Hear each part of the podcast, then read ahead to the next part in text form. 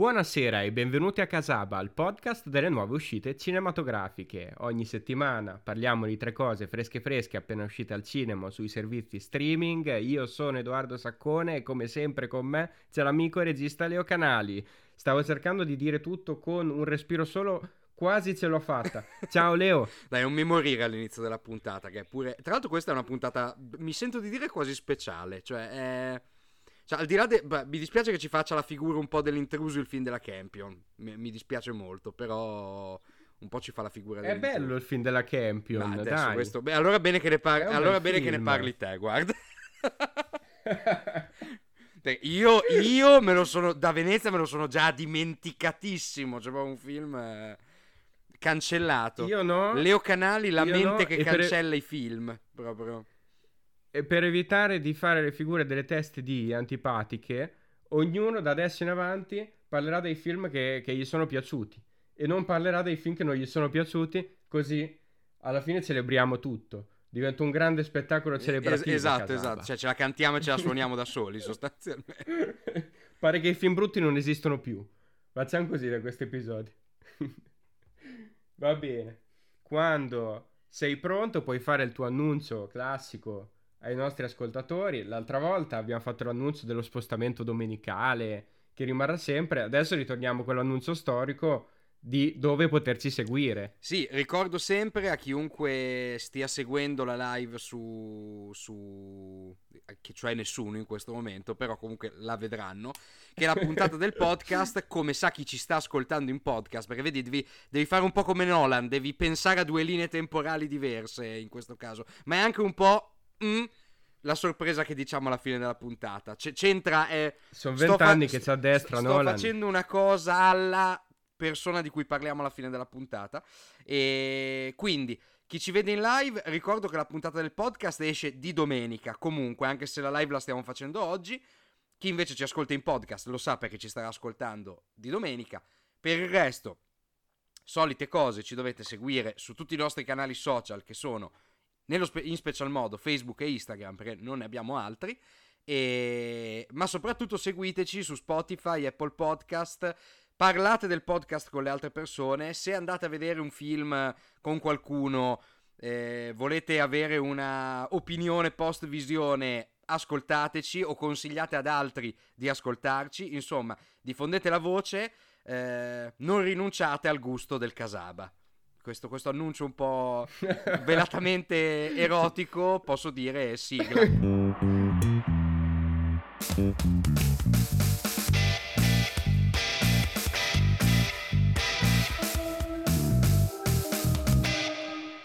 Ma perché abbiamo dei film velatamente erotici, in effetti? Tutti sono il nostro fil rouge dell'episodio, il velatamente erotico, mi piace molto.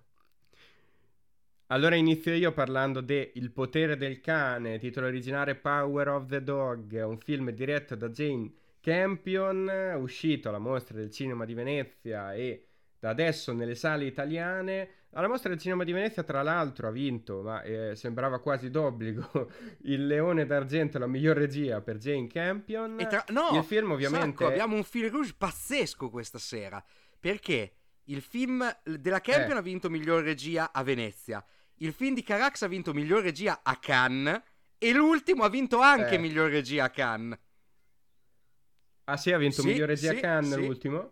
Ah, non me lo ricordavo. Mi ricordo che gli era stato shippato il ormai storico... La Palma d'Oro. eh, l'ormai storica Palma d'Oro da Nanni Moretti. E qui Però questo lo ricordavo. Bello, bello, bello. Sì. Bello, gran regia, infatti abbiamo dei registi di valore di peso. Power of the Dog, ovviamente, è l'adattamento dal romanzo di Don Winslow, eh, Il potere del cane. Questo era stato annunciato pre-episodio perché ci- per chi ci segue su Instagram, questa battuta era E d'obbligo. questa battuta è evergreen. In realtà, cioè, a me aveva creato un po' di confusione all'inizio. Cioè, quando avevano annunciato il film, io dovevo Jane Campion per Non fare l'adattamento niente. di Don Winslow. Ma, ma cosa c'entra? Non c'entrano E niente. infatti, non e infatti non c'entrava nulla. E infatti non c'entrava nulla perché questo Potere del cane, diretto da Jane Campion, è l'adattamento del libro di Thomas Savage, scritto nel 67, che è una cosa completamente diversa. Di cosa parla non c'entrano niente, c'entra l'America, gli USA, qui siamo però in Montana, siamo nel 1925, al centro della storia ci sono due fratelli che si chiamano Phil, interpretato da Benedict Cumberbatch, e George, interpretato da Jesse Plemons. Loro due sono proprietari di questa enorme ranch in mezzo al Montana, un ranch particolarmente importante che produce tanto lavoro, sono al centro di questo entourage di personaggi che lavorano all'interno della loro proprietà e sono anche e soprattutto estremamente diversi perché Phil eh, Cumberbatch è un uomo eh, brillante, ha studiato, però è anche estremamente mh, mm, crudele. E invece il fratello George è una persona estremamente gentile, un po' remissiva, tranquilla, un po' puntigliosa, mm, ben educato, però ehm, diciamo senza la plomb del fratello grande che ha molta più personalità e anche una personalità molto più eh, incisiva in qualche modo e violenta. C'è un ago della bilancia però che è la vedova Rose interpretata da Kristen Dunst. A un certo punto George, il fratello più piccolo, si innamora di Rose, apparentemente ricambiato, i due si sposano, vanno a vivere nella tenuta, il problema è che nella tenuta c'è il fratello grande, Phil, che è completamente contrario alla loro unione e soprattutto alla persona Rose, che non, non, apparentemente inizialmente non, non gli sta simpatica. Soprattutto non gli sta simpatico il figlio di Rose, il giovane Peter, che è, una, è, un personaggio particolare che si inserisce un po' a metà tra, tra di loro e sempre a creare del contrasto. È um, una personalità particolare, questo Peter, preso in giro da Phil e da tutto il suo entourage di rencieri estremamente maschili, lui è molto meno maschile e questo sembra essere un problema inizialmente. Poi le carte in tavola si sbroglieranno in una maniera completamente diversa. Eh, pro e contro di questo potere del cane, Power of the Dog. È un film che si muove su un immaginario molto costruito dal cinema americano nell'arco di 100 anni di narrazione, l'immaginario del West. E la prima cosa che fa Jane Campion, che con immaginari simili già aveva lavorato, mi viene in mente lezioni di piano, ovviamente, anche se eravamo in un altro continente, però la natura, il selvaggio era qualcosa che già c'era nel suo film, forse quello che è il suo film capolavoro, cosa fa in questo caso? Jane Campion si incanta nel paesaggio. Primo elemento fondamentale del film, grandi campi larghi che rappresentano queste vallate, rappresentano eh, questo ranch molto bello, immagini molto belle, immagini molto curate. E, mm, e infatti apparentemente è un film che si compiace esteticamente almeno la prima parte del film sembra un po' disperdersi all'interno di questi paesaggi, all'interno di questo Renzi, all'interno di tutta questa meraviglia visiva e sembra pure perdere un po' il filo logico delle, delle, azioni che si stanno compiendo di quello che è la narrazione. Sì, si fa un po', si fa un po prendere, parte, si fa un po' prendere la Campion, si, cioè si, si fa un po' fa prendere, molto ammaliare. si perde anche un mm po', no? Sì, sì. Narrativamente è un film che tende a disperdersi che tende a concentrarsi su personaggi che poi a un certo punto spariscono, adesso ci arriviamo. Nella seconda parte però la narrazione ingrana un po' di più, si fa più fitta e anche se si perde il controllo di alcuni personaggi, per esempio quello di Jesse Plemons diventa totalmente secondario, non si capisce bene per quale ragione, anche quello di Kristen Dante è un personaggio che tende un po' a disperdersi, un po' a perdere di personalità, a annebbiarsi, a non essere più così centrale, a non essere nemmeno più così interessante. A un certo punto, però, quando la narrazione ingrana, ingrana perché il confronto reale, un po' inaspettato pure, diventa quello tra Phil, Benedict Cumberbatch e il giovane Peter, Cody Smith McPhee, l'interprete, che qualcuno ricorderà già nel West da Slow West, il film con, um, con questo ah, giovane sì, attore Michael Fassbender. Quel film stranissimo, tra l'altro. Esattamente. E qui il film effettivamente mi pare che poi guadagni sua, un suo centro, una sua quadra ed ha pure qualcosa da dire, soprattutto sull'aspetto psicologico, sulla scrittura dei personaggi. Da dove si parte? Qual è il centro di questo film? Ed è anche forse l'aspetto più interessante. Eh, si parte dal reinterpretare degli elementi di maschilismo e di macismo, direi di maschilismo tossico, rivisti in una maniera totalmente contemporanea, rivisitati, distruggendo le apparenze di quelli che sono i personaggi e reinterpretando queste figure da selvaggio West in maniera mh, contemporanea, però pure funzionale su quelli che sono gli stilemi del genere. In poche parole, siamo nel 1925, siamo in Montana, il West è già morto per come lo conosciamo noi, ma alcuni personaggi del film, in particolare Phil, Cumberbatch, sembra che tendano a riprodurre quelli che sono eh, le sue ispirazioni, le sue, i suoi miti, il mito della frontiera, il mito del West, il mito dell'uomo rude, dell'uomo duro, e a riproporli nella sua persona quando invece Phil nasconde una personalità eh, molto diversa ma molto nascosta che è quella che viene ad emergere nel, nell'ultima parte del Tra film. Tra l'altro in questa maniera, in, pratica... in questa maniera abbastanza in conto, co- cioè giocando molto con le aspettative dello spettatore perché emerge non tanto in rapporto con il fratello che sposa la madre, ma con il fratello iniz- con cui inizialmente c'era una forte tacchetta. E quindi è... quella è una cosa abbastanza interessante. Cioè il rapporto che si crea tra loro due forse effettivamente è uno de- dei momenti di risveglio dal torpore soporifero di, di questo film. dell'inizio, soprattutto sì, tra, tra, i due fratelli, tra il fratello e Peter che ha una personalità molto più esposta, in qualche modo molto più coraggiosa che Phil non riesce ad avere e forse riuscirà ad avere in futuro, forse no, boh, questo lo vedrete voi nel film, ma in poche parole il mito del West è rivisto? West morente, eh, racconto, racconti che si tramandano, ma in realtà questi racconti sono qualcosa o non è più nulla? È solo un guscio vuoto quello che era il West? No, questo è un altro aspetto del film che eh, svela secondo me una sua natura più riflessiva rispetto a quella che sembra inizialmente. Inizialmente sembra una natura più estetica, estetizzante, immagine pura, eh, narrazione che si disperde e poi alla fine in questo mito rivisitato, in questa descrizione puntigliosa dei personaggi, si vede secondo me la mano di quella che è una regista, che è una regista grande, che ha fatto tante cose interessanti e che non tornava al cinema in realtà da un sacco di tempo, da 12 anni. Madonna, sì. Da 12 anni, se non sbaglio, l'ultimo film era Bright Star, sì. il film su Keats, esatto. il poeta inglese. Era stata in televisione con la serie Top of the Lake, molto, molto carina da vedere assolutamente nel 2016, ma è, è un po' che non si faceva vedere. È stato un bel ritorno, un ritorno importante, soprattutto a Venezia, in cui è stata accolta.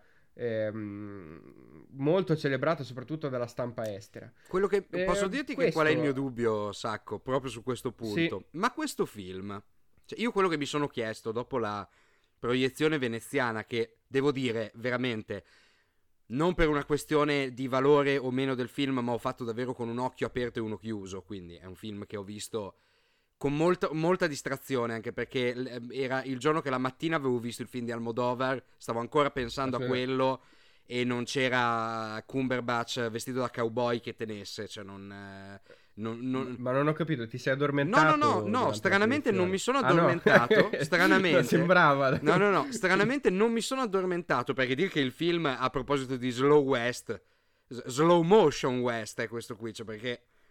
Cioè, veramente, eh, situazioni un po' tiratine. Ma no, stranamente non mi sono addormentato perché effettivamente un po' mi ha coinvolto, devo dire la, la verità. Però effettivamente quello che mi chiedo io è, ma se sto film non fosse appunto questo atteso ritorno alla regia della Campion, che tra l'altro sceglie anche un progetto abbastanza... Cioè quello che io sento tanto presente dentro un film di questo tipo è un po' un'aria da eh, grande cinema del passato. Cioè sento un gigantismo, vuoi produttivo, vuoi realizzativo, cioè non è un caso il premio alla regia anche qui. Cioè un po', un po telefonato, un po' telefonato perché premiare la Campion ancora cioè, insomma, diciamo che le robe le ha già ottenute. Però il discorso è che vero è che dentro a questo film si respira un gigantismo cinematografico a cui non siamo più abituati in questo senso, cioè nel senso di queste enormi vecchie narrazioni, cioè forse soltanto veramente Scorsese negli ultimi anni ha fatto qualcosa di vicino a, queste, a, questi, a questo tipo di cinema. Cioè un film come The Irishman ha questo gigantismo assoluto cinematografico che un po' ritrovi in un progetto sì, di questo tipo. Una vera e propria epopea. Eh, esatto, no? credere ancora è un po' come quando si dice di alcuni grandi scrittori che magari si avvicinano più agli 80 eh, eh, questi grandi scrittori che dice ancora credono nella forza del romanzo che scrivono ancora, hai presente, i romanzoni da certo. 600-700 pagine con queste storie, proprio la, la, definizione dei personaggi, la definizione dei caratteri, è, è un dà un po' quel senso che è la cosa, diciamo, è la sensazione positiva che mi sono portato a casa. Ma quello che mi sono chiesto, perché poi in realtà il film per me pecca proprio di scarso interesse in generale e di un po' di debolezza, un po' di sfilacciatura a livello generale nella definizione dei caratteri, secondo me, perché si perde un po' per strada i personaggi dopo un po' la Campion, cioè che eh, ti dà una grande centralità a un personaggio e poi dalla seconda metà del film te lo toglie completamente da, dalla vista per dedicarsi a un'altra cosa, ma quasi veramente scompaiono dalla scena, che è un po' una... è una cosa che anche lì mi sembra che la grandeur della proposta non rega poi la prova dei fatti ma quello che mi chiedo io, avrebbe suscitato così tanto interesse questo film se non fosse firmato e non fosse il grande ritorno alla regia di Jane Campion? Ma probabilmente no. Ti dico un'altra cosa, però secondo me la mano si vede, mm. cioè si vede che alle spalle ci sta certo. una personalità specifica, che capisco perché piace e perché interessi, più o meno da quando ha iniziato la sua carriera poi, perché lei ha fatto un filotto di film con degli elementi che ritornavano in maniera forte, evidente, con, un, con una personalità, sì, una vera e propria personalità autoriale. Parlo di ritratto di signora, parlo di lezioni, eh, di, piano. Ehm, lezioni di piano, ovviamente. E, ehm, e, qui ancora si vede, secondo me, quel tocco suo personale che piace anche a chi i film piace interpretarli, mm-hmm. cioè con una visione un po' più completa, una visione un po' più ehm, interessata all'aspetto, alla dinamica psicologica oltre che quella narrativa. Qua, secondo me, la dinamica psicologica funziona piuttosto bene, soprattutto quando poi si va a centrare quello che è l'obiettivo del film. Mm-hmm. È, come dici te, una certa sfilazzatura mm-hmm. che invece lascia un po', un po' interdetti. Una sfilazzatura che consiste nel lavorare su certi aspetti che poi vengono dimenticati, lavorare su personaggi che perdono completamente di centralità fino a scomparire, addirittura per sequenze, non per sequenze, ma, ma per, per decine e decine di minuti. E il caso più evidente è quello di George, il personaggio interpretato da Jesse Plemons, che a un certo punto nel film proprio prende e se ne va. Cioè dice io devo andare via due settimane e poi praticamente fino alla fine del film non si vede più. Cioè sono questi gli elementi che, che fanno un po' sì, storcere no, il naso perché no, e poi e soprattutto una, un diventa, diventa, veramente un personaggio di sfondo. Sì, esatto, un personaggio mm. che inizialmente pare centrale, poi diventa secondario fino a quasi a scomparire. E qui eh, sono degli elementi che potrebbero funzionare se si vedesse poi una, una sicurezza, una, una necessità di farlo nel racconto oppure la consapevolezza che, che stai perdendo dei, dei, fili, dei fili di una narrazione che eh, pare più complessa all'inizio di quanto non sia nel finale. Questo sicuramente. Invece questa consapevolezza mi sembra che non ci sia e che la, la, la Campion, come dici te, si sia persa all'interno della sua narrazione per poi trovare interessi di altri aspetti che inizialmente invece sembrava non ci fossero. Perché il gioco che fa più interessante, secondo me, è portare, anche grazie a questi elementi dispersivi, portare lo spettatore in una direzione che poi in realtà non è quella che prende il film. Il film ne prende un'altra direzione che non hai visto arrivare. No, è vero, è vero. No? Non mi hai visto arrivare, come diceva John Cena ai suoi tempi. No? Questo più o meno è. È un film, infatti, che parla di mh, elementi sommersi, elementi nascosti. Ci sono queste passioni sommerse, no? Ci sono queste pers- passioni respinte. Come si respingono dall'inizio alla fine i personaggi. In particolare come Phil respinge tutti gli altri, no? respinge perché non vuole accettare invece una parte del proprio carattere, una parte della propria personalità, perché nel mondo che vive quel, quella parte di personalità non è che si respinge, non è che si nasconde, non deve esistere proprio, no? E nel eh, disquisire di questi elementi, nel rappresentarli, poi veramente c'è secondo me una, una, forza, una forza che è stata sicuramente ingigantita già quando il film è, è stato presentato alla mostra in particolare dalla stampa estera. Mi pare che abbia mm. avuto un trattamento onesto sì, da quella sì. italiana questa volta, mentre la stampa estera subito ha gridato al capolavoro, al grande film. E è vero che è bello ritrovare questa epopea. È, è, è vero che è bello ritrovare questo respiro in un film, è un respiro che, come dici te, giustamente eh, non, non ci siamo più abituati. Però è vero anche che il film ha dei difetti evidenti che poi possono risultare più o meno importanti eh, in base a quello che è lo spettatore, a quello che è l'aspettativa, a quello che mh, mm, ci interessa vedere in un film, però è vero anche che ci sono, questo è indiscutibile, sono cose che potrebbero mettere in difficoltà chi è più interessato, per esempio, all'aspetto della scrittura cinematografica. Mm-hmm. Stavo pensando a una cosa, Sacco, ma eh, pensavo al cast di questo film e, mm-hmm. e ho mhm. avuto un flash che ho detto, ma io quando è che l'ultima volta che avevo visto Kristen Dunst in un ruolo così centrale, a parte tolto Melancolia di Von Trier, dopo è praticamente andata a scomparire. Tra l'altro si prese pure il premio a Cannes per quell'interpretazione con Von Trier. Sì. E ho pensato, no, non è vero, aveva fatto la moglie di Jesse Plemons Fargo stagione 2. in Fargo stagione 2. Ah, certo. È fantastica questa cosa. Certo. Cioè, erano, erano, sì, già un, erano, già una coppia, fantastica fantastico. Esatto, qui ritorna la... lì era una coppia assassina, esatto. no? qua ritorna una coppia mm, molto, molto più tranquilla, sì, estremamente sì. tranquilla. E poi ho pensato anche una ehm, cosa. Un po' in preda all'alcolismo, sì, però sì, una coppia decisamente mm, collaudata. Ho pensato anche un'altra cosa, eh, eh, mi sa che ne avevamo parlato nelle puntate live da Venezia. Ma tu non trovi che ci sia un qualche elemento di miscasting in questo, soprattutto nel, nel ruolo principale di questo film? Beh, eh, per ruolo principale intendi um, Benedict eh, Cumberbatch? Eh, esatto.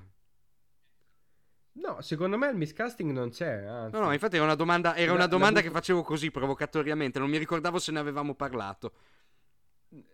Eh, io trovo che il ruolo di, di Cumberbatch, il personaggio di Cumberbatch sia forse il più interessante che ha interpretato tra quelli che ho visto io.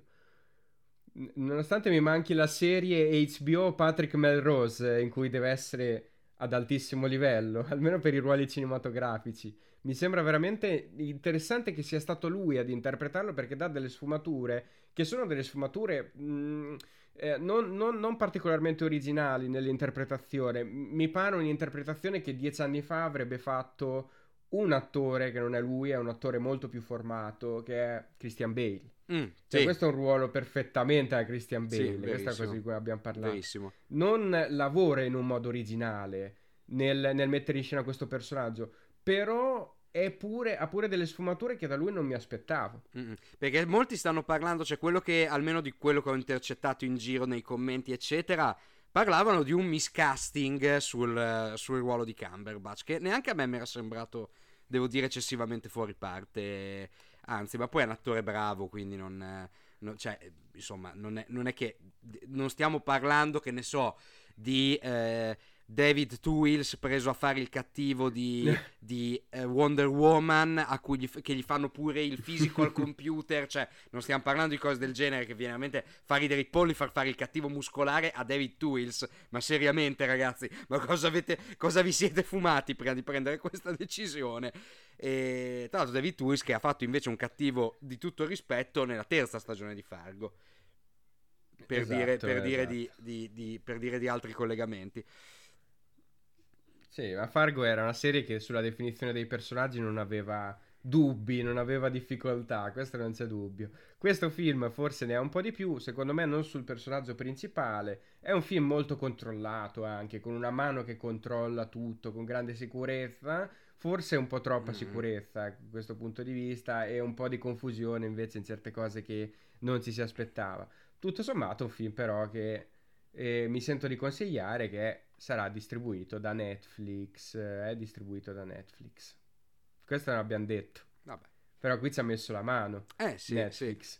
E, e, puntando ovviamente ai prossimi Oscar, a cui come tutti gli anni è estremamente interessato. E il film pare. Avevo fatto il eh, parallelismo con, con, Irishman non a caso, cioè è, è anche lì. Esatto. È investire su un su un grande maestro del cinema, eh, Jane Campion in questo caso all'epoca era scorsese, e dargli appunto facciamo un progettone, insomma. Non so se la Campion si fosse, buttata nel, si fosse buttata nell'impresa già prima dell'ingresso di Netflix in questa cosa, no, questo non mi sono informato, però comunque ha molto l'aria di un certo tipo di progetto e di progettualità che Netflix attua di solito con i grandi registi. Sì, sì, tornerà tornerà a febbraio, se ne parlerà sicuramente tanto di questo film. Invece te, Leo, ci parli di un film che è appena uscito al cinema, questo è stato non a Venezia ma a Cannes, a Cannes è piaciuto molto, ha aperto l'ultima edizione del Festival di Cannes, è il film di un regista eh, che negli ultimi anni si è guadagnato quantomeno una posizione di rilievo nel cinema francese, è Leo Carax e il film è Annette. Um, allora, parlaci di questo Annette che hai visto da pochissimo, no? Una visione estremamente fresca per te. Eh, sì, tra l'altro, infatti, sono un po'. Io faccio sempre queste premesse prima di iniziare a parlare del film. Ma tra l'altro, sono anche un po' dispiaciuto di doverne parlare subito perché è un qualcosa che. Mh, mm, grazie al cielo è talmente emotivo, talmente intenso come, come esperienza che avrebbe bisogno, almeno per quanto mi riguarda, di essere un po' più sedimentato, ma se devo raccontarvi qualcosa, sono qui per questo, quindi facciamolo. Eh, Annette è la storia di, un, eh, di uno stand-up comedian alla fine, perché Adam Driver fa una specie di spettacolo stand-up comedian musicale. Eh, in stile per, per, ecco, per fare un parallelismo in stile a quello che ha fatto eh, Bob Ornan adesso lo show di Netflix certo. ultimo che aveva fatto, che non mi ricordo. Inside. Inside, esatto. Una cosa del genere. E si innamora, eh, questo stand-up comedian interpretato da Dan Driver, che è, eh, si chiama nel film eh, Harry McCarry, molto bello, e si innamora di una eh, cantante lirica, di una cantante d'opera che è interpretata da Marion Cotillard nel film. E il film è sostanzialmente la storia del loro amore e del declino di questo amore. Il film è un musical, non solo, mh, mm, per dirla con termini più precisi, è un'opera rock il film, perché è musicato dall'inizio alla fine, ci sono, credo che si contino su, su due mani le battute non cantate di, di, questo film. Il film inizia in uno studio di registrazione dove gli Spark Brothers, che sono onnipresenti in questa annata cinematografica, perché sembrano essere dappertutto, eh sì. e che tra l'altro a Cannes hanno ritirato il premio per al posto del regista di Carax. Carax ha vinto miglior regia al Festival di Cannes. Eh, gli Spark Brothers, che hanno scritto tutti i pezzi del film, eh, sono in uno studio di registrazione dove a registrarli è proprio Leo Carax in persona, alla presenza di sua figlia. Eh, a cui il film è dedicato, tra l'altro, ma parleremo di questa cosa, di quanto c'entra questo film con la vita personale anche di Leo Carax. Eh, Leo Carax fa partire una specie di intro, quello che è un prologo, dove vengono presentati i personaggi e da lì si parte col film. È un film estremamente stratificato, è un film... Eh, da, anche qui, da dove partire? Partiamo dal fatto appunto, è, estremamente stratificato, è un film che inscena costantemente lo spettacolo che sta rappresentando, cioè già a partire da questo inizio, Leo Carax è il regista del film, esattamente come, per fare un, un diretto parallelismo, in Holy Motors il film iniziava con Leo Carax che entrava in una sala cinematografica. Qui Leo Carax è una specie di produttore musicale che sta facendo partire lo spettacolo che è il film. I personaggi si presentano, cantano tra l'altro un pezzo che potevamo citare all'inizio di questa puntata, dove loro dicono allora possiamo cominciare, allora possiamo cominciare, questo è il, è il ritornello del primo pezzo. Eh, da lì parte il film. Il film è una è costantemente raccontato attraverso azioni di scena su palchi che raccontano quasi di più de- de- delle scene di vita reale delle persone, perché su questi palchi questi divi che sono da un lato rappresentati da Adam Driver e da Marion Cotillard, vengono in qualche modo consumati dal pubblico anche negli aspetti più eh, intimi della loro vita personale. E non è un caso che Adam Driver nei suoi spettacoli consegna al pubblico, come in realtà tanti stand-up comedian fanno, basano la propria comicità anche su aspetti della loro vita personale, esattamente come invece Marion Cotillard nei suoi spettacoli, che sono sicuramente più istituzionali, consegna però agli spettatori qualcosa che è la cosa più intima che un essere umano può avere, cioè la propria morte. Cioè, morendo in scena costantemente, instaura con il pubblico questo rapporto di eh, espiazione catartica. E, e di questo parla anche il film. Cioè, questi personaggi sono costantemente costruiti dal rapporto che hanno con il proprio pubblico. Non è un caso che Adam Driver dica a Myron Cotillard proprio all'inizio del film Lei gli chiede com'è andato lo spettacolo e lui dice li ho uccisi tutti. Mentre lei dice io li ho salvati. Perché? Perché Adam Driver instaura col pubblico un rapporto di soppressione. Vi faccio ridere perché così abbasserete le armi contro di me io vi potrò attaccare. Mentre Marion Cotillard, come ho detto, gli consegna la propria morte in scena come rito espiatorio per uscire, dal, per uscire dalla sala e avere così espiato anche il trauma della propria vita, in qualche modo. Cosa succede? Qual è grande, qual è il grande punto di svolta del film? Che questa coppia ha una figlia. Una figlia che si chiama Annette, che è il titolo poi del film. E la nascita di Annette è quella che farà rompere gli equilibri tra questa coppia, tutto sommato perfetta, tra l'altro iper raccontata da questi tabloid invasivi che però Carax racconta con una raffinatezza impressionante, cioè facendo scorrere Marion Cotillard e Adam Driver su questi sfondi di cartone ehm, fintissimi, eh, che però raccontano appunto le vicissitudini della vita personale di questi due divi. Eh, io non voglio raccontare troppo, anche se so che poi molte. Ma sono, scusa, sono gli stessi fondi di cartone quelli che ha usato Wes Anderson. Es- esatto, es- esatto, film. esatto. Probabilmente... Sono gli stessi che si aprono, si chiudono. Fanno quello che gli es- pare. Cioè, perché lo scenografo si è sbagliato. Esatto, è andato a prendere i fondi di certo magazzino certo dell'altro set. E. Ehm, qual è il punto? Che io dalla nascita della figlia non è che vorrei dire molto, molto di più. Eh, anche se so che poi molte persone ci ascoltano che il film l'hanno già visto quindi potrei anche dilungarmi. Però c'è una cosa da dire sicuramente, cioè il film si sa che... Ascolta, scusami, se siamo riusciti a parlare per 20 minuti di Power of the Dog senza raccontare quella svolta narrativa, riusciamo a farlo, riesce a farlo anche per Annette, secondo Ma me. Ma sì. Perché Power of the Dog veramente si basa su un'idea che siamo riusciti a non raccontare, Ok, per questo, ok, sì. secondo me, meritiamo un plauso. E... e poi lo faremo anche per il terzo film. Questi sono tre film che non possono essere sviscerati, no, infatti. ho paura. No, ma anche perché appunto anche questo è un film dannatamente complesso anche dal punto di vista formale, cioè ha tante di quelle idee, tante di quelle eh, soluzioni stilistiche eh, sorprendenti, è un bombardamento di immagini che però non ti rincoglionisce, non ti, non ti ammorba, è, è qualcosa che trovi sempre dannatamente funzionale a quello che Leo Carax vuole raccontarti, al mondo in cui Leo Carax ti vuole inserire. E eh, la nascita de- di questa figlia, appunto, porta uno sconvolgimento nella coppia. E l- questa stessa figlia diventerà poi una specie di l'ennesima rappresentazione iconica a uso e consumo degli spettatori. Poi, ehm,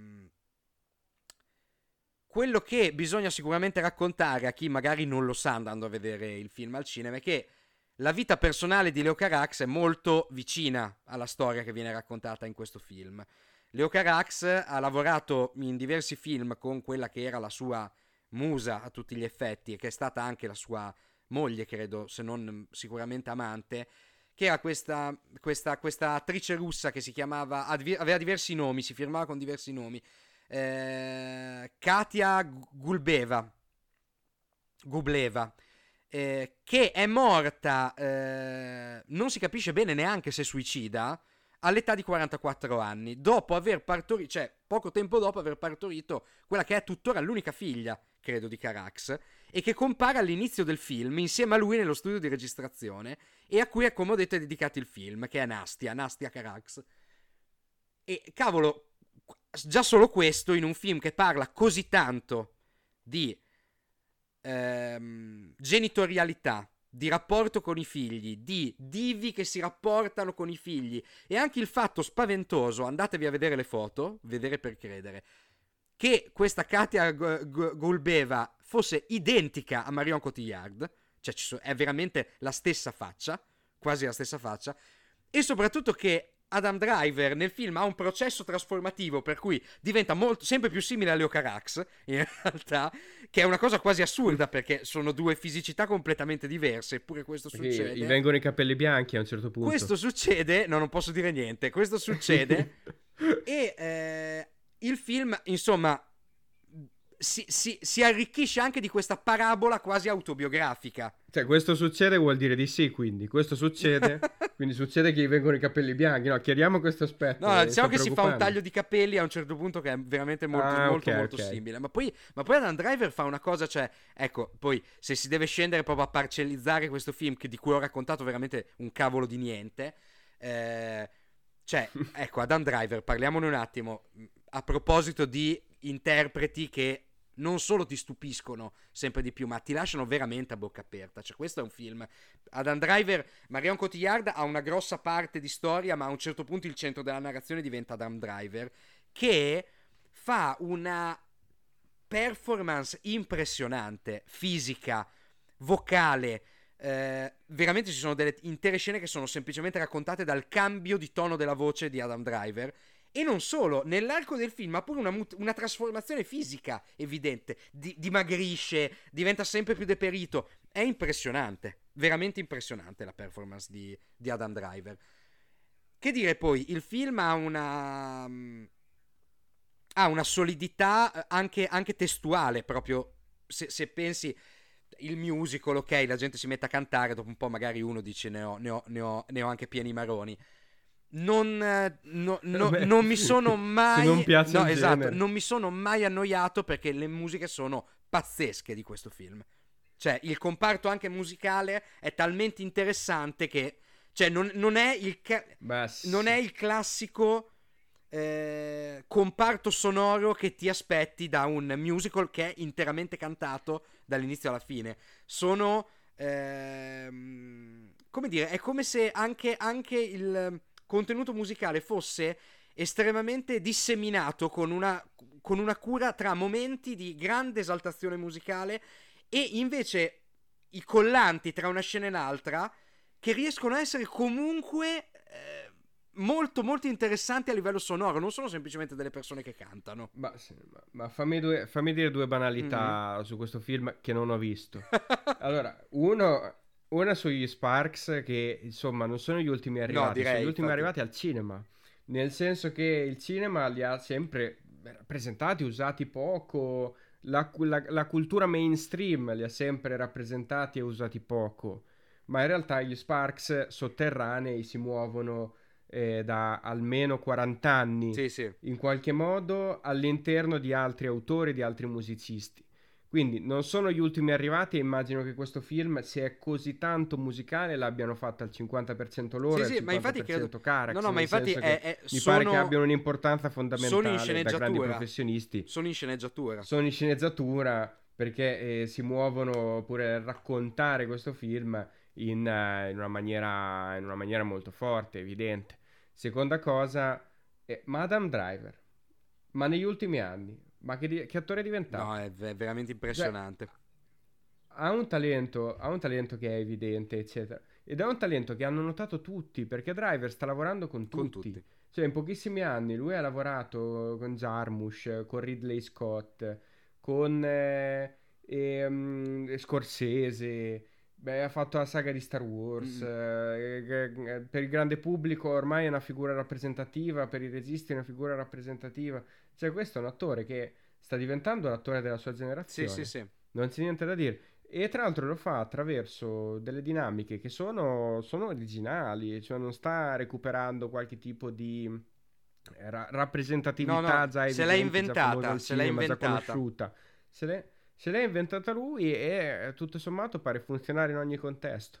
Quindi pure col cinema europeo adesso, che di sicuro non era la scelta più ovvia per il ruolo, o sbaglio? manco fisicamente, mi viene da dire. Pare che c'ha una fisicità sua che se lavora sullo stand-up comedy, cioè se, se lavora sullo stand-up comedy Driver avrà dovuto utilizzare una fisicità che ha reinventato insieme a Carax no? in una maniera particolare. Sì, sì, no, certo, ma devi vedere, cioè si muove, come si muove, come canta, come usa il corpo in questi spettacoli live che tra l'altro sono molto intelligentemente quasi sempre ripresi dal punto di vista dello spettatore. Cioè tu lo vedi proprio sul palco, quindi hai questo senso quasi teatrale di performance, cioè di performance in presa diretta, è veramente sconcertante. E poi soprattutto perché, io non so te, ma Dan Driver non è mai la prima scelta che penseresti per i ruoli che fa. No. Non è quasi mai. ah, No, forse no. solo. Per nessun forse ruolo, forse per solo per Last ruolo. Duel, mi viene da dire. Cioè, ci stava un personaggio del genere, effettivamente. Ma non so se, se ci sta perché lo so o perché penso che ci potrebbe stare. Ma non è quasi mai la prima scena. Poi lo vedi e dici, cavolo, no, non potevi fare senza, probabilmente. Ma io dico, io dico una roba, sono convinto che sei d'accordo con me. Se Scorsese rigirasse Silence oggi, i ruoli sarebbero quantomeno invertiti. Adam spero Driver proprio. sarebbe il protagonista e, e Garfield sarebbe la spalla comprimaria. Sì, spero proprio. A- ancora nel 2016 non aveva quella caratura riconosciuta, adesso ce l'ha, può fare qualunque Sì, ruolo decisamente. potenzialmente. Quindi i prossimi anni lo rivedremo un po' dappertutto. Questo è un attore che due o tre anni e c'ha l'Oscar in mano, è famoso al grande pubblico come pochi altri. No, sì, e per, guarda, per- cioè, io non ho, non ho veramente tanto da dire su, su Annette. Cioè, è un film che mi è piaciuto moltissimo. Mi ha molto emozionato. ehm, mi ha molto emozionato. Mi ha molto coinvolto. Lo trovo qualcosa a livello cinematografico di molto raro. E prima parlavamo con la Campion di grande epopea cinematografica. Qui ci respiri il grande cinema attuale di oggi. Cioè, questo è un grande film oggi. Un qualcosa che non vediamo spesso. co- l'avevamo detto anche un po' per France di Dumont. Cioè, questi sono film eh, che non. Cioè, per me non dovrebbero lasciare adito a discussioni per chi li sa capire. Cioè, sono grandissime opere. Questo qui di, di Carax ancora. Cioè, forse veramente in una dimensione ancora meno teorica. Cioè, questo film di Carax è proprio un film roboante dal punto di vista visivo, dal punto di vista stilistico, laddove magari Franz di Dumont lo era più in quanto molto stratificato, molto teorico, era un film che faceva molto pensare e che aveva bisogno di essere tanto pensato per essere apprezzato. Questo film di, Dumont- questo film di Carax deve essere semplicemente vissuto. Vissuto e poi sì, certo, uno si può, si può fare tante domande, è un film che si fa molte domande sul concetto di rappresentazione, sul concetto di eh, quanto, cosa chiediamo noi da quelle persone che stanno là sul palcoscenico. Cosa gli stiamo chiedendo? Che, qual è, qual è cos'è diventato il patto che lo spettatore stipula con il divo, con la persona che sul palcoscenico agisce interpreta, vive delle emozioni fittizie e che però hanno questo potere di coinvolgimento così forte nei confronti dello spettatore. Che tipo di patto passa tra queste due figure? Quanto è cambiato rispetto a un tempo? Perché, e questa è, è anche l'altra Eh, domanda, per- Quante domande stai perché, facendo? Se fai tutte queste domande almeno dai qualche risposta. perché eh, è diventato così importante che loro rappresentino qualcosa per noi? Que- da qui tutto il film. Cioè, da qui questa disanimina di vita amorosa tra due celebrità, due celebrities, i- il dramma della loro convivenza, il dramma del loro amore e soprattutto il dramma dell'essere genitori di un eh, bambino prodigio, forse. E tra l'altro, questo bambino, questa bambina Annette che nasce, ge- colpo di testa geniale di Carax, è un bambolotto. Cioè, nel film non è una bambina vera, è un bambolotto. È un bambolotto evidentemente, l'altro mosso quasi come una marionetta. E anche qui, non è che forse quel rapporto di sudditanza tra eh, il divo che noi vediamo sul palco, l'attore che interpreta la nostra vita per noi e ce la fa capire meglio, si rispecchia anche nel rapporto che può avere un genitore con un figlio. Non è che quel bambolotto non è altro che, appunto, un, un idolo, un idolo finto, un qualcosa che ci serve per capire qualcos'altro di noi stessi ed è uno strumento quindi passivo, passivo della nostra emotività, passivo nostra, dei nostri traumi, dei nostri problemi familiari che noi proiettiamo su un bambolotto inanimato e che attraverso quel bambolotto noi possiamo ispiare a nostra volta qualcosa. Era una, tra l'altro è un discorso molto simile. Chi ha visto la serie, la bellissima serie che Shyamalan ha fatto per Apple Plus, che è Servant, sa che eh, quest- questo è un discorso che c'è, c'è dentro, perché la, la serie parla di una, di una famiglia che eh, ehm, perde il bambino sostanzialmente. E la serie si avvia che per far superare il trauma della perdita del figlio a questa madre, che tra l'altro è una donna in carriera, molto esposta, gli viene lasciato in casa un bambolotto su cui lei proietta tutto il suo affetto materno. Quindi credendo che sia il, fi- il figlio vero. E questo meccanismo psicologico dovrebbe portarla ad accettare prima o poi il trauma del lutto, cosa che naturalmente non succede, anzi le cose si complicano notevolmente. Qui è un po'... Chi interpreta il bambolotto nel film di Carax? Ciccio Bello? no, no, è un eh, bambolotto, me- è, è un bambolotto meraviglioso che non sbava come Ciccio Bello. Eh, che, Pinocchio? Che, Ah, non sbava. Cioè, è, questa, è, questo bambolotto un po' legnoso che ha la faccia effettivamente di Mario Cotillard, ma le orecchie Pinocchio. di Adam Driver. Infatti ha queste orecchie Fantastico. gigantesche da, da, da corgi, tipo così. E ha preso il meglio da tutte e due. No, per dire quante domande fa fare a livello teorico, ma è soprattutto un grande film visivo. È un grande spettacolo visivo. È un film che consiglierei a cuore leggero a tutti? Assolutamente no, a partire dal fatto che è musicato dall'inizio alla fine e uno appunto può tranquillamente averne per il cazzo di vedere un film così. Però a sì, chi, a, a, ai grandi dai. appassionati di cinema dico andatelo assolutamente a vedere, anche perché, e con questo posso chiudere, devo dire che tra le ultime cose che ha fatto Carax, forse è quello che mi ha convinto di più alla prima visione. Lo, tro- ah. lo trovo quasi più interessante di Holy Motors. Ah, bene, bene. Quindi sì. E con tutto che so- sono perché... profondamente convinto che Carax le cose molto belle siano i primi film che ha fatto, che sono spl- le, prime co- le prime cose. Holy Motors è un film che adesso si dovrebbe partire, visto che hai citato parlare di Holy Motors, ma poi non finiamo più.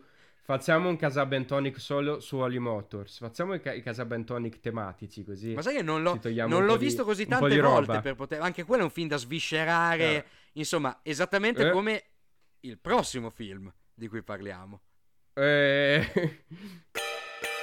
E allora, attenzione, totalmente sorpresa, anche un po' sorpresa nostra, non ce l'aspettavamo, adesso parliamo di un film che, è, lo dico, è un capolavoro della storia del cinema, uno dei film più importanti degli ultimi vent'anni, vent'anni non a caso, perché il film è uscito esattamente vent'anni fa, è diretto da David Lynch, oh mio Dio di che cosa stiamo parlando, ovviamente stiamo parlando di Mulholland Drive. Il film Stiamo davvero parlando di David Lynch in Casaba, che bellezza ragazzi. Eh sì, è un po' è una cosa che ci preoccupa, abbiamo un po' di difficoltà anche solo nell'affrontare l'argomento perché è un gigante del cinema, è quantomeno uno dei miei registi preferiti, ma penso anche che Leo non, non, non viaggi, non, non veleggi per territori troppo lontani. Sono mica scemo. Il film è tornato Mica me le voglio cinema. togliere le cose belle, cioè cazzo, mica sono masochista.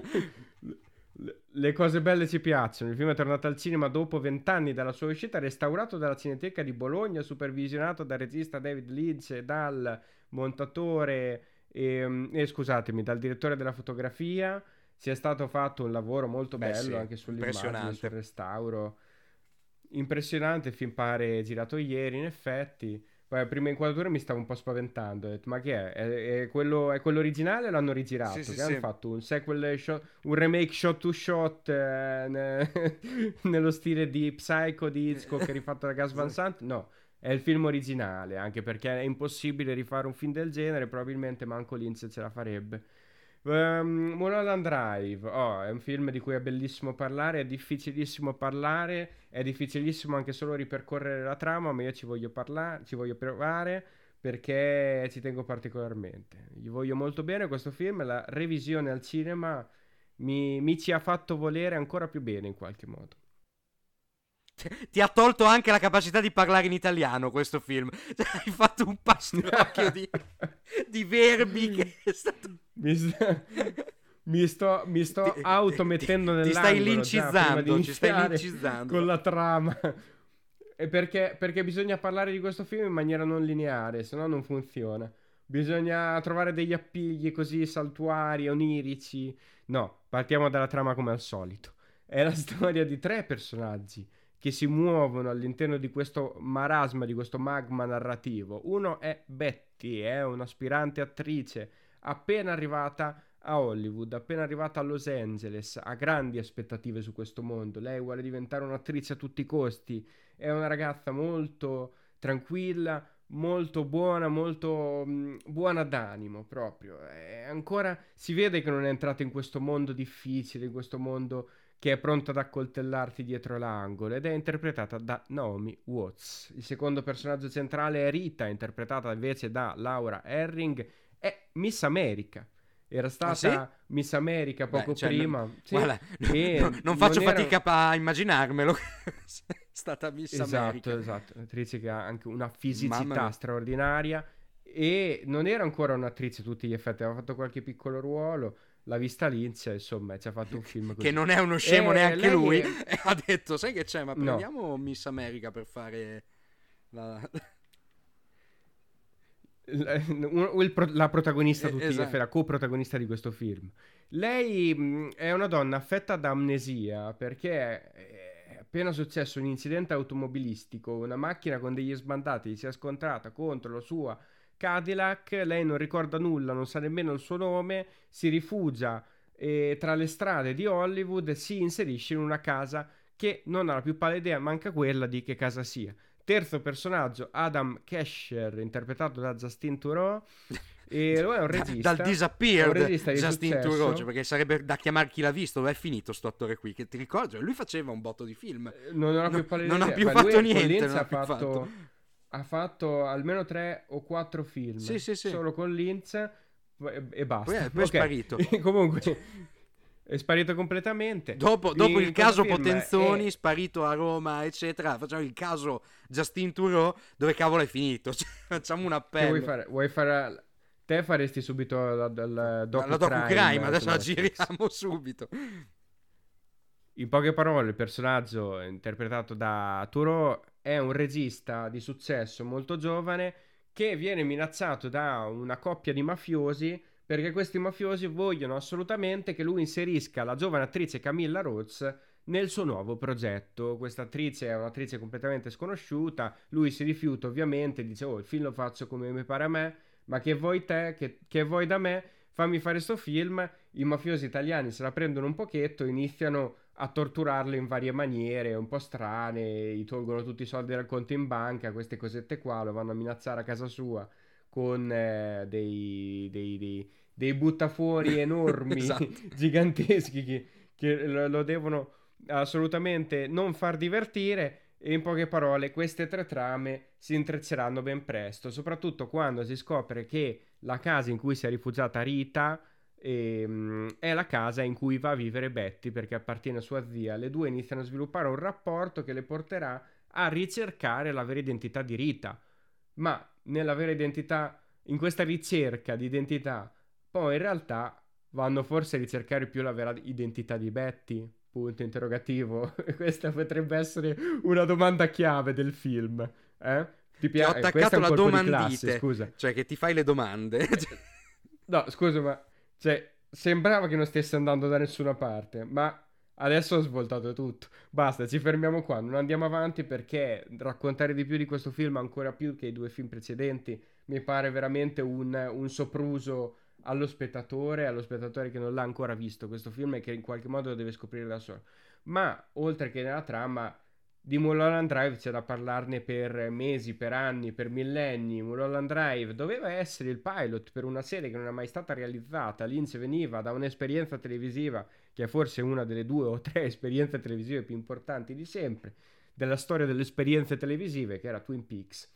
E non era riuscita a terminare quella, ma aveva dato inizio a una nuova idea. Questa idea parte proprio da Mulholland Drive. Poi si è finito col film e basta. Ma direi che va bene così perché è pure un film bello compatto. È un film che non ha bisogno di possibili evoluzioni perché c'è già all'interno un mondo che in, in due ore e mezza lui è riuscito a sviscerare in una maniera totalmente nuova, totalmente ossessiva, totalmente onirica, totalmente originale. Dimmi te qualcosa su questo film perché io non so veramente come continuare ora.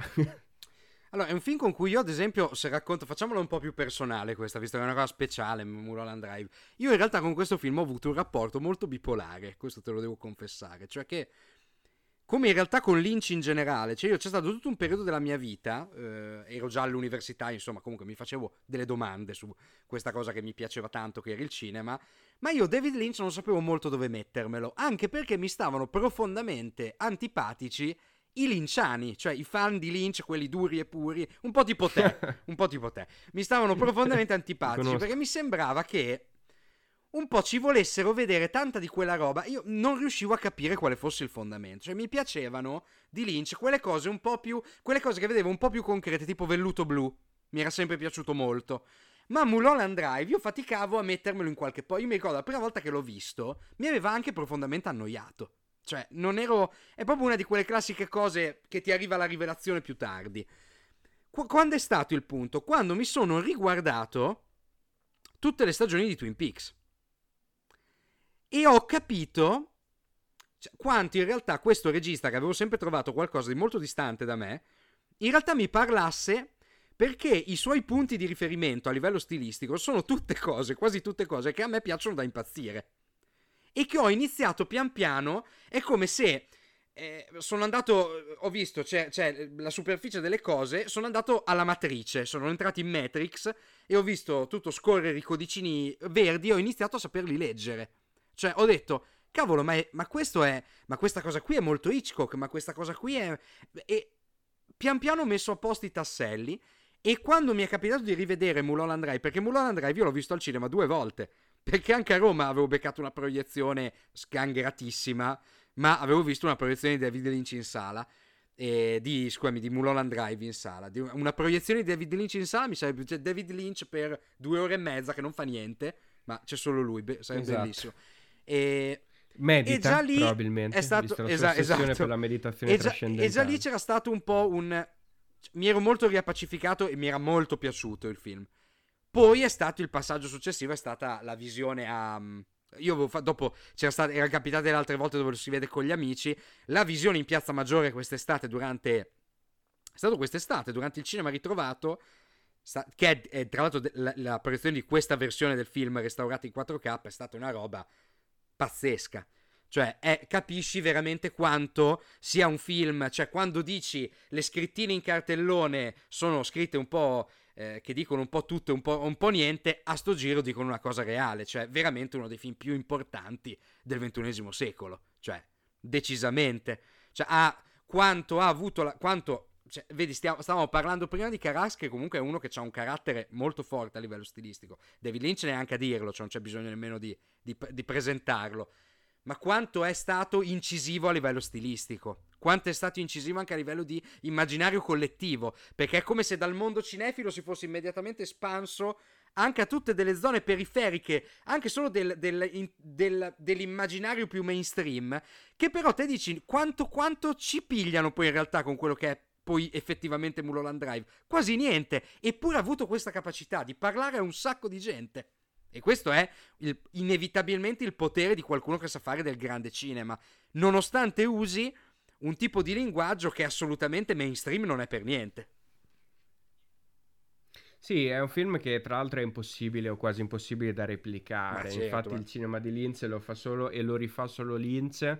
Lo rifà autocitandosi, auto-inserendo nuovi elementi che in realtà sono cose che già tornano nei suoi film già visti. È come se Linz ehm, come se all'Inz appartenesse tutto un immaginario cinematografico che è totalmente suo, che ogni volta riutilizza come se fossero dei pezzettini di Lego, montando e smontando a suo piacimento, arrivando poi all'ultima stagione di Twin Peaks, quella uscita nel 2017, che è una sorta di grande cinema monstra che rappresenta tutta la sua carriera, tutto il suo cinema, tutta la sua musica, tutte le sue arti visive, tutta la sua fotografia in un unico grande pastellone enorme straordinario per quanto mi riguarda, in cui dentro c'è pure Twin Peaks. È giusto secondo me fare un po' di recap per capire quella che è la storia, quello che è il personaggio. Linz è un regista che si muove dai primi anni 70 all'incirca, con brevi cortometraggi già estremamente onirici, folli, visionari e disturbati, rappresentano la eh, modificazione, la malformazione fisica, corporale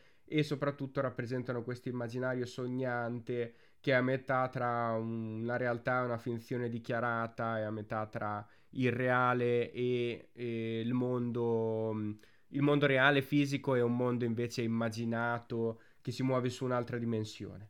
In poche parole. Sì, poi avevano questa Quando forte approda... componente installativa ai suoi primi lavori, cioè lui erano, installativa, erano quasi delle opere d'arte, non erano, non erano nemmeno dei veri e propri cortometraggi. Quando approda al cinema lungometraggio vero e proprio per la prima volta lo fa con Erasered, è un film che già da subito ha una personalità talmente evidente, talmente forte che poi colpisce, in qualche modo crea un immaginario che non può non essere replicato. Ma poi Lynch in realtà si muove su altri territori, andando un po' più verso il mainstream con il secondo film che è Elephant Man. In cui, che è un film Che tra l'altro anche questo è stato diciamo. restaurato di recente dalla Cineteca.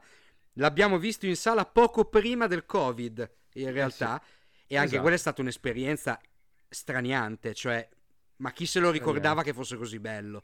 Cioè, veramente un, stra- un film straordinario quello, davvero. In poche parole, il produttore Mel Brooks si rende conto del talento di questo giovane regista e decide di affidargli, e qui c'è veramente una mossa geniale a livello produttivo, un progetto in cui lui può ripercorrere alcune delle sue tematiche, come quella della malformazione fisica, ma riviste in una visione totalmente diversa e più accettabile anche per il grande pubblico. Si perde quella follia visionaria che c'era in Erasered, la si utilizza centellinata in certi momenti della narrazione, vedi il finale si utilizza il Frick come personaggio centrale, che è un personaggio che si addice benissimo a, a Lince e viene fuori questa, questa nuova visione che piace un po' a tutti. Insomma, Lince diventa un regista lanciatissimo, può lavorare anche per il grande pubblico, può fare più o meno quello che gli pare. Arriva Dune, Dune prodotto da De Laurentiis, un film che invece questa volta non riesce a compiere completamente per difficoltà produttive evidenti per il budget, per questa visione, questa grandeur totale, visionaria che lo obbliga in qualche modo a ricostruire totalmente o quasi totalmente i set nella realtà. Insomma, eh, Dune viene fuori un film un po', un po' bislacco, un po' a metà in qualche modo. Negli anni 90 Lynch, dopo aver affrontato Velluto Blu, che in qualche modo è il germe delle cose che farà dopo, inizia a lavorare su quella che è mh, in qualche modo la definizione di una confluenza di mondi diversi mondi che si scontrano, mondi tra il reale e l'onirico, tra il reale e il visionario. Prima con Twin Peaks in televisione, lo fa già in una maniera molto dichiarata, sono due mondi quelli di Twin Peaks che si scontrano, sono due mondi mh, che esistono nel, nel, nel, nella versione fisica, non come in Velluto Blu in cui questa era la componente concettuale cui si, di cui si discorreva. E poi con Strade Perdute, in cui tutto viene riportato all'elemento psicologico, in cui a raccontare questi mondi diversi è la mente deviata di un protagonista che si immagina delle realtà che non esistono e poi in quella che è in qualche modo l'esaltazione più libera e ancora più visionaria di Strade Perdute che è proprio Mulholland Drive.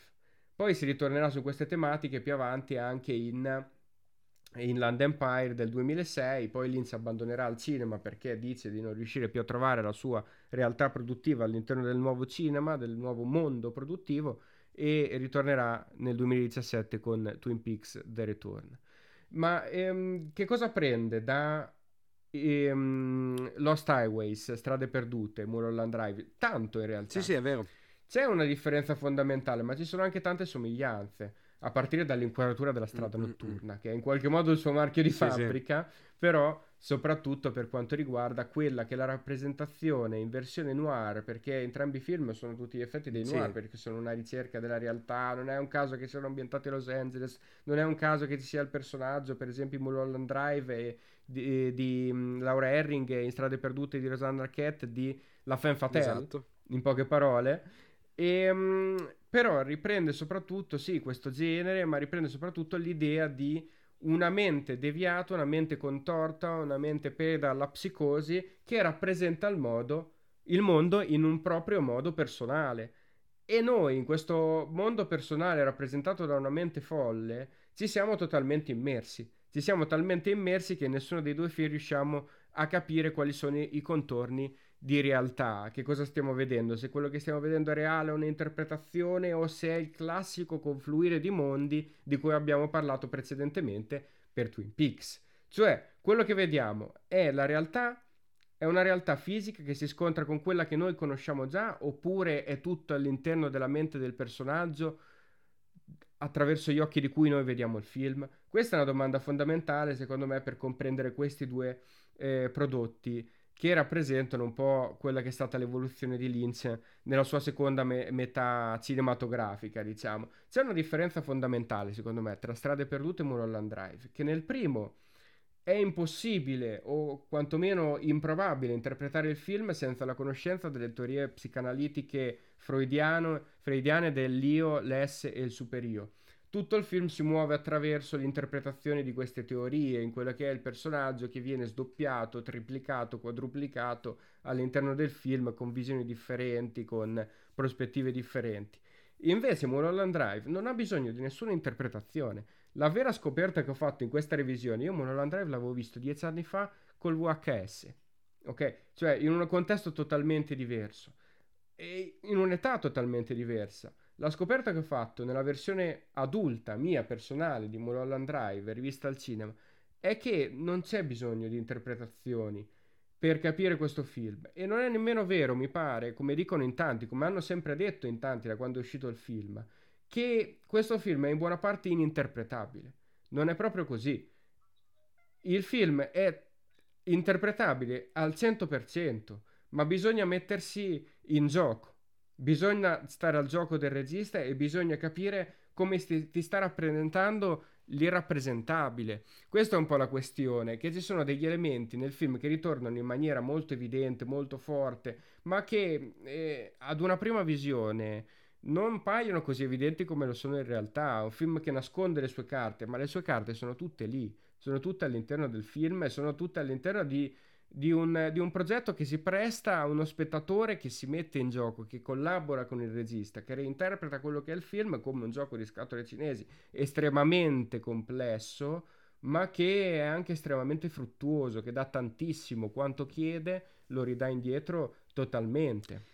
Guarda, mi hai anticipato in realtà, perché l'altra cosa di cui avrei, cioè, mi sembra giusto parlare nel momento in cui parliamo di David Lynch, soprattutto di Mulholland Drive, che è un film su cui si è iper discusso è proprio una, una, tendenza, anche questa è una cosa più generale in realtà che esula anche da, dal nostro oggetto di analisi in questo caso, però è una, una tendenza più generale che è quella alla sovra-iperinterpretazione delle cose, cioè molto spesso capita, è una tendenza molto contemporanea questa, è che, perché eh, anzi è una tendenza contemporanea nel senso proprio parte di, del mondo contemporaneo, ma è una cosa che ci viene molto dall'arte del passato del Novecento.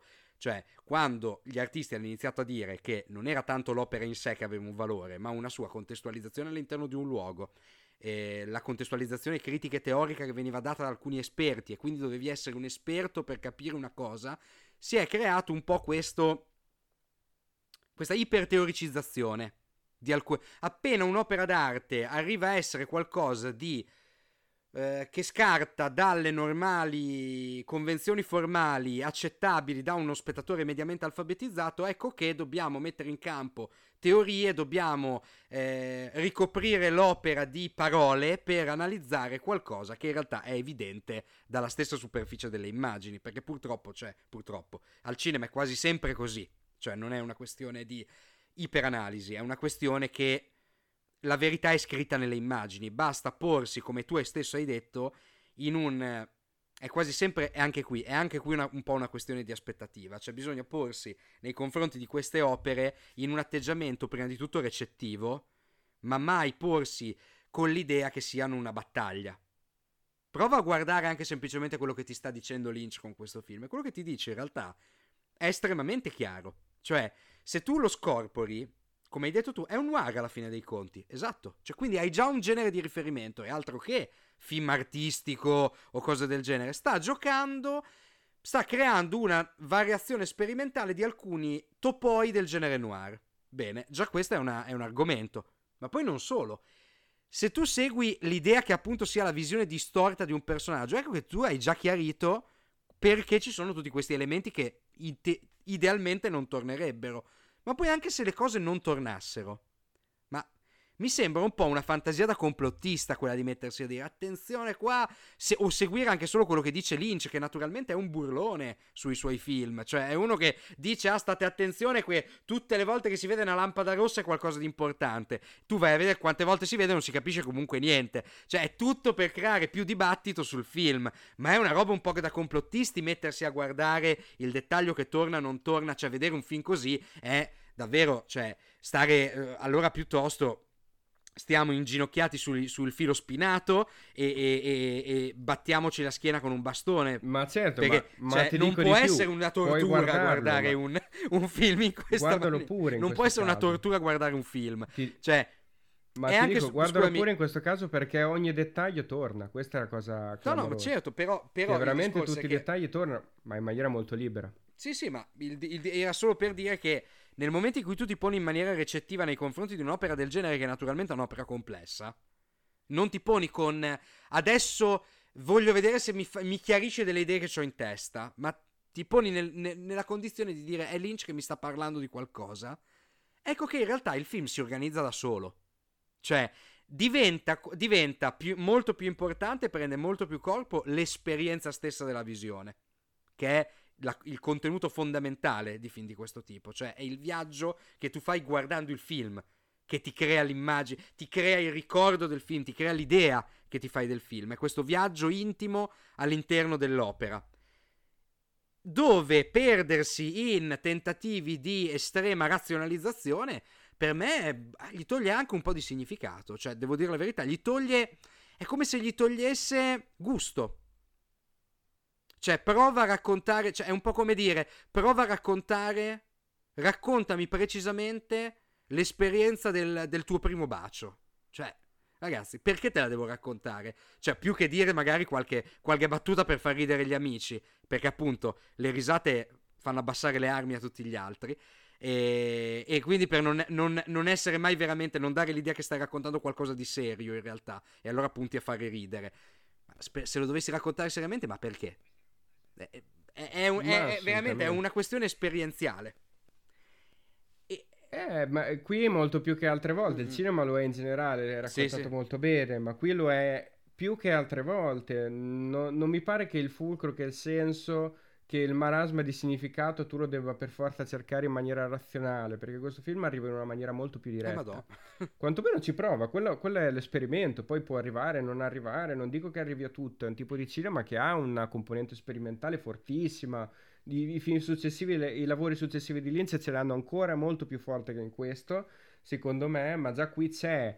Ma mh, mm, il fatto che arriva lo stesso, quello che vuole arrivare, arriva lo stesso, perché il film ti colpisce in una maniera mm, viscerale attraverso l'uso magistrale della tecnica, attraverso l'uso del, del suono, colpisce, i sentimenti arrivano, le emozioni arrivano ed arriva pure la, la componente concettuale. Anche perché quale, quando vuole essere chiaro, è chiaro, sì. è estremamente ma poi, chiaro. Scusa, quando vuole confondere, confonde. Sì, ma il discorso è che quando c'è il twist Questo di metafilm, ok? Cioè, tu è ovvio che con quel twist, quando guardi com'è ridotta Naomi Watts dopo e ripensi a tutto quello che certo. hai visto prima, è naturale che quella roba sia una fantasia. Perché cioè, certo. pensi immediatamente, ma cavolo, ma era tutto talmente patinato. Ma com'era possibile che ci ho creduto davvero che fosse così? Come potevo credere davvero che lei quel provino l'aveva fatto davvero? Cioè, e lì anche, certo. tra l'altro, cioè, al di là, stiamo parlando molto di Lynch, come è giusto che sia, perché beh, è davvero un personaggio di, da, da, raccontare, ma quanto, io questo me ne sono accorto ad esempio all'ultima visione in Piazza Maggiore, quanto la performance di Naomi Watts è una cosa da capogiro. Cioè, da capogiro. Formidabile, cioè non, eh, non, non hai altre parole per descrivere, veramente formidabile quanto è perfettamente Anche... in parte nel ruolo di questa appunto un po' svampita ragazza di provincia che si trasferisce nel, nel nuovo mondo hollywoodiano e quanto però riesce a reggere appunto scene come quella del provino con una precisione veramente da fuori classe. Sì, poi mh, lì si apre un marasma di roba da raccontare che è clamorosa. Per quanto riguarda la performance di, di Naomi Watts, non me la ricordavo così memorabile, ma lo è, assolutamente. Passa tre quarti di film a fingere di non saper recitare, inserisce all'interno della prima parte di narrazione la scena in cui recita, che è il momento in cui l'interpretazione diventa talmente reale, come se si fosse capovolto il significato. Nel momento in cui lei recita, eh, pare reale, nel momento in cui non recita, appare falsa e negli ultimi 15-20 minuti di film ci sono alcuni dei momenti più straordinari di, di recitazione che ho visto al cinema da tanto mm-hmm. tempo, a partire da forse la masturbazione più bella che abbia mai visto al cinema, che è di una violenza, di una, di una tristezza, di una sofferenza clamorosa, pare che si sta segando una gamba, no? Fino a quando l'inquadratura non scende. Questo è veramente un grande momento di recitazione. Ma poi il film in realtà parla di cose di cui non abbiamo ancora accennato in realtà. Perché questo è un film che parla del mondo di Hollywood. Ma l'abbiamo detto fino adesso, no? no? Perché non ce n'è stato no. bisogno, perché avevamo altre cose di cui parlare, ma è un film che ti scardina una rappresentazione estremamente personale, ma estremamente sentita, secondo me, del mondo, del mondo di Hollywood. E lo fa attraverso quella che è una reinterpretazione delle cose onirica, ovviamente, ma um, unica. Questo è il ruolo del Anderson, no? del nano di Twin Peaks, per chi ha visto Twin Peaks ricorderà questo personaggio straordinario che sta a macchinare dietro il ruolo di questi gangster che girano come delle mosche attorno a quel mondo, gli siparietti comici. Ci sono alcuni momenti comici in questo film che sì, sono sì, straordinari, cose che lui poi riprenderà più avanti nella sua carriera ancora molto bene, ma qui già sono memorabili, quello del caffè espresso del mafioso italiano, quello del killer eh, che, pare, che, pare, un momento estratto da, da, uno dei film dei Cohen degli anni 90, da Fargo.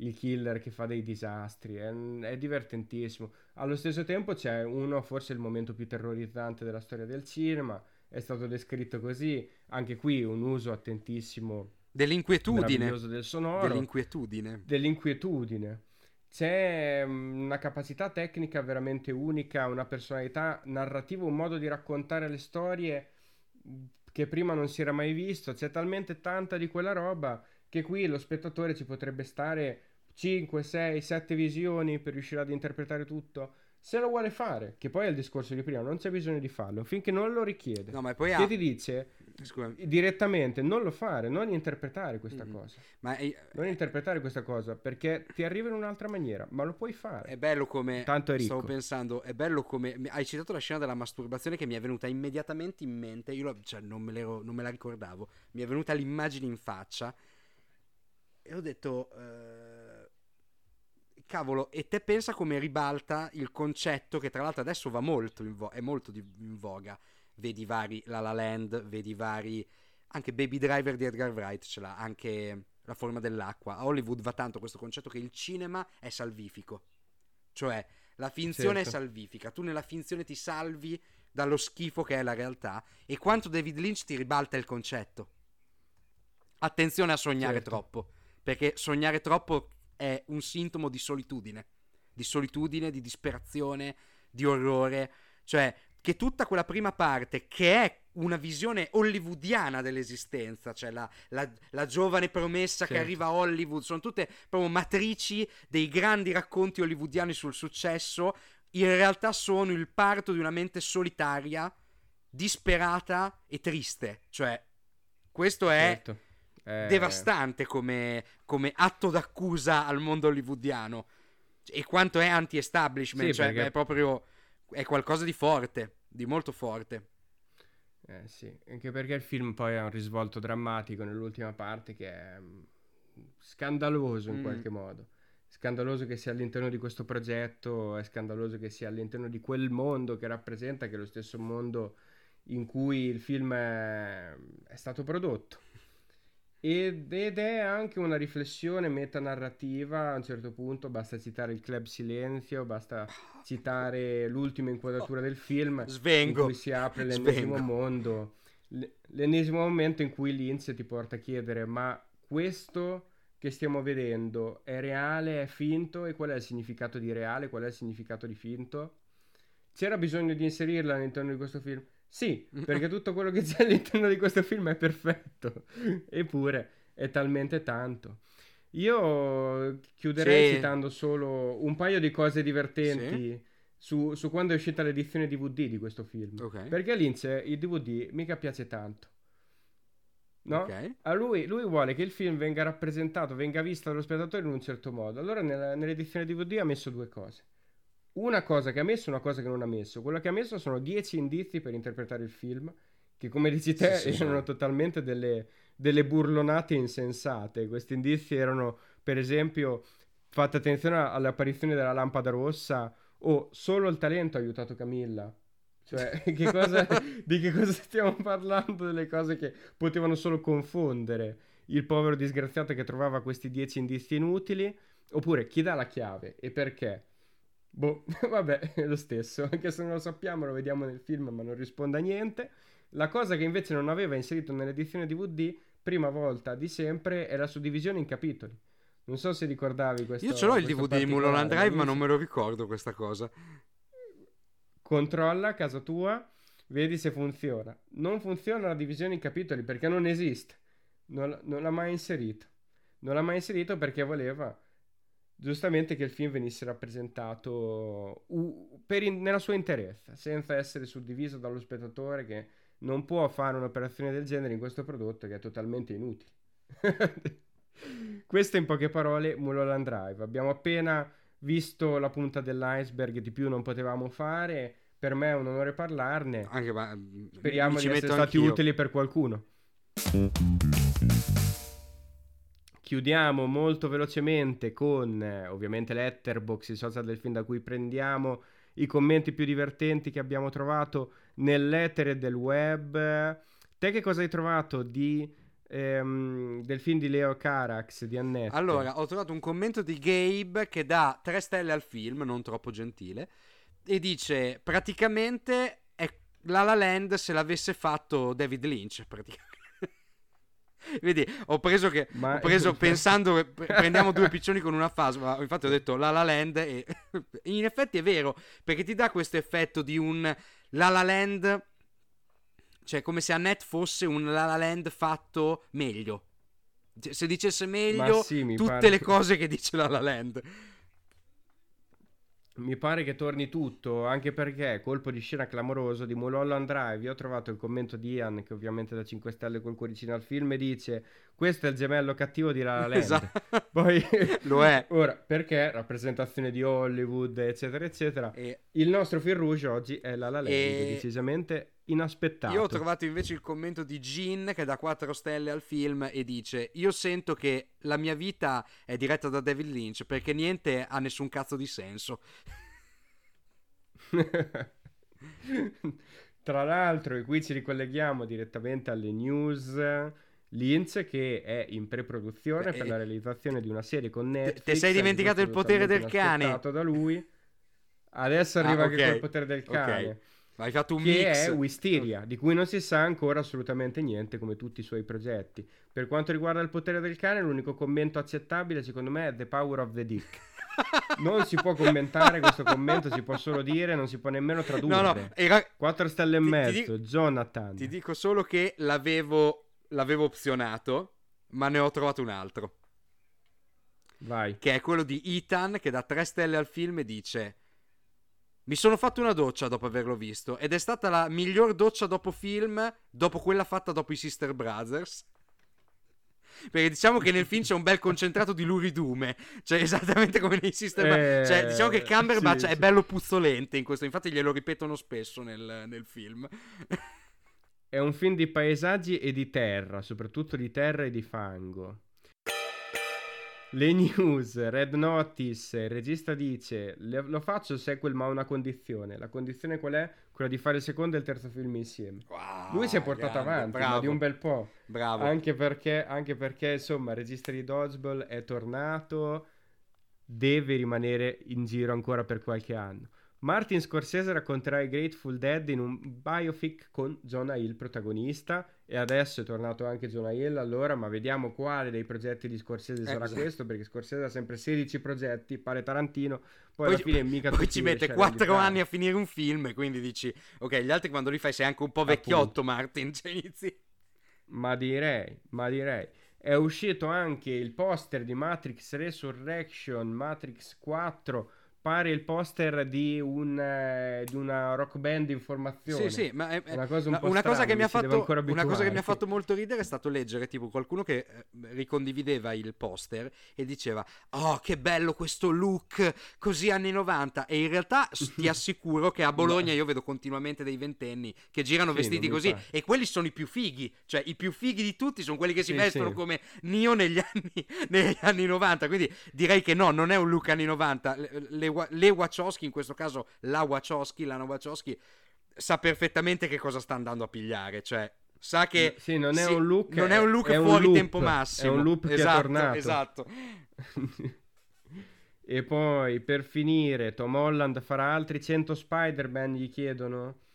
Magari no, dice, preferisco James Bond. Il problema è che non penso che farà James Bond. Ma non credo Quindi proprio. Non farà proprio niente. Ma mi pare che Tom Holland, che è un po' la nostra mascotte, se ti ricordi ne parlavamo tantissimo nei primissimi episodi di Casaba. Mi pare che Tom Holland abbia pure detto che si è già stancato di recitare. Ah sì? C'è caso che tra un po' smetta, sì sì. Detto, c'è caso che tra un po' smetto, faccio no, qualcosa. C'è anche da dire che una carriera così folgorante cioè, brucierebbe chiunque. Cioè, questo si è ritrovato che il giorno sì, prima sì. era al liceo a, fare, a essere bullizzato, il giorno dopo è diventato Spider-Man e l'eroe. Ho detto, l'attore eh, l'attore con l'età grafica più bassa è aver preso un contratto con la Marvel. Cioè, una cosa assurda. Esatto, e da lì ha esatto, fatto certo. sette film all'anno. Cioè, ci, ci, starai anche che a una certa di stufi. Cioè, non è poi... Che poi è vero. Sì, che però in realtà, cioè, poi loro fanno che si fermano per tipo uno o due anni e poi ricominciano. Vedi cosa ha fatto Jennifer Lawrence. Che nel giro di sei anni era in tutti i film possibili e immaginabili. Poi dopo Madre non se ne è più sentito parlare. E adesso ritorna con il film eh, di sì. Coso, di, mh, di quello di... Eh, oddio. Eh, ah, eh, sì, Adam McKay. McKay. esatto. Don't Look Up, certo, il film di Netflix che verrà presentato a fine anno... Mm. Con un cast stellare che comprende pure sì, che pare un film di Wes Anderson. Kate Blanchett. Un, un cast pazzesco.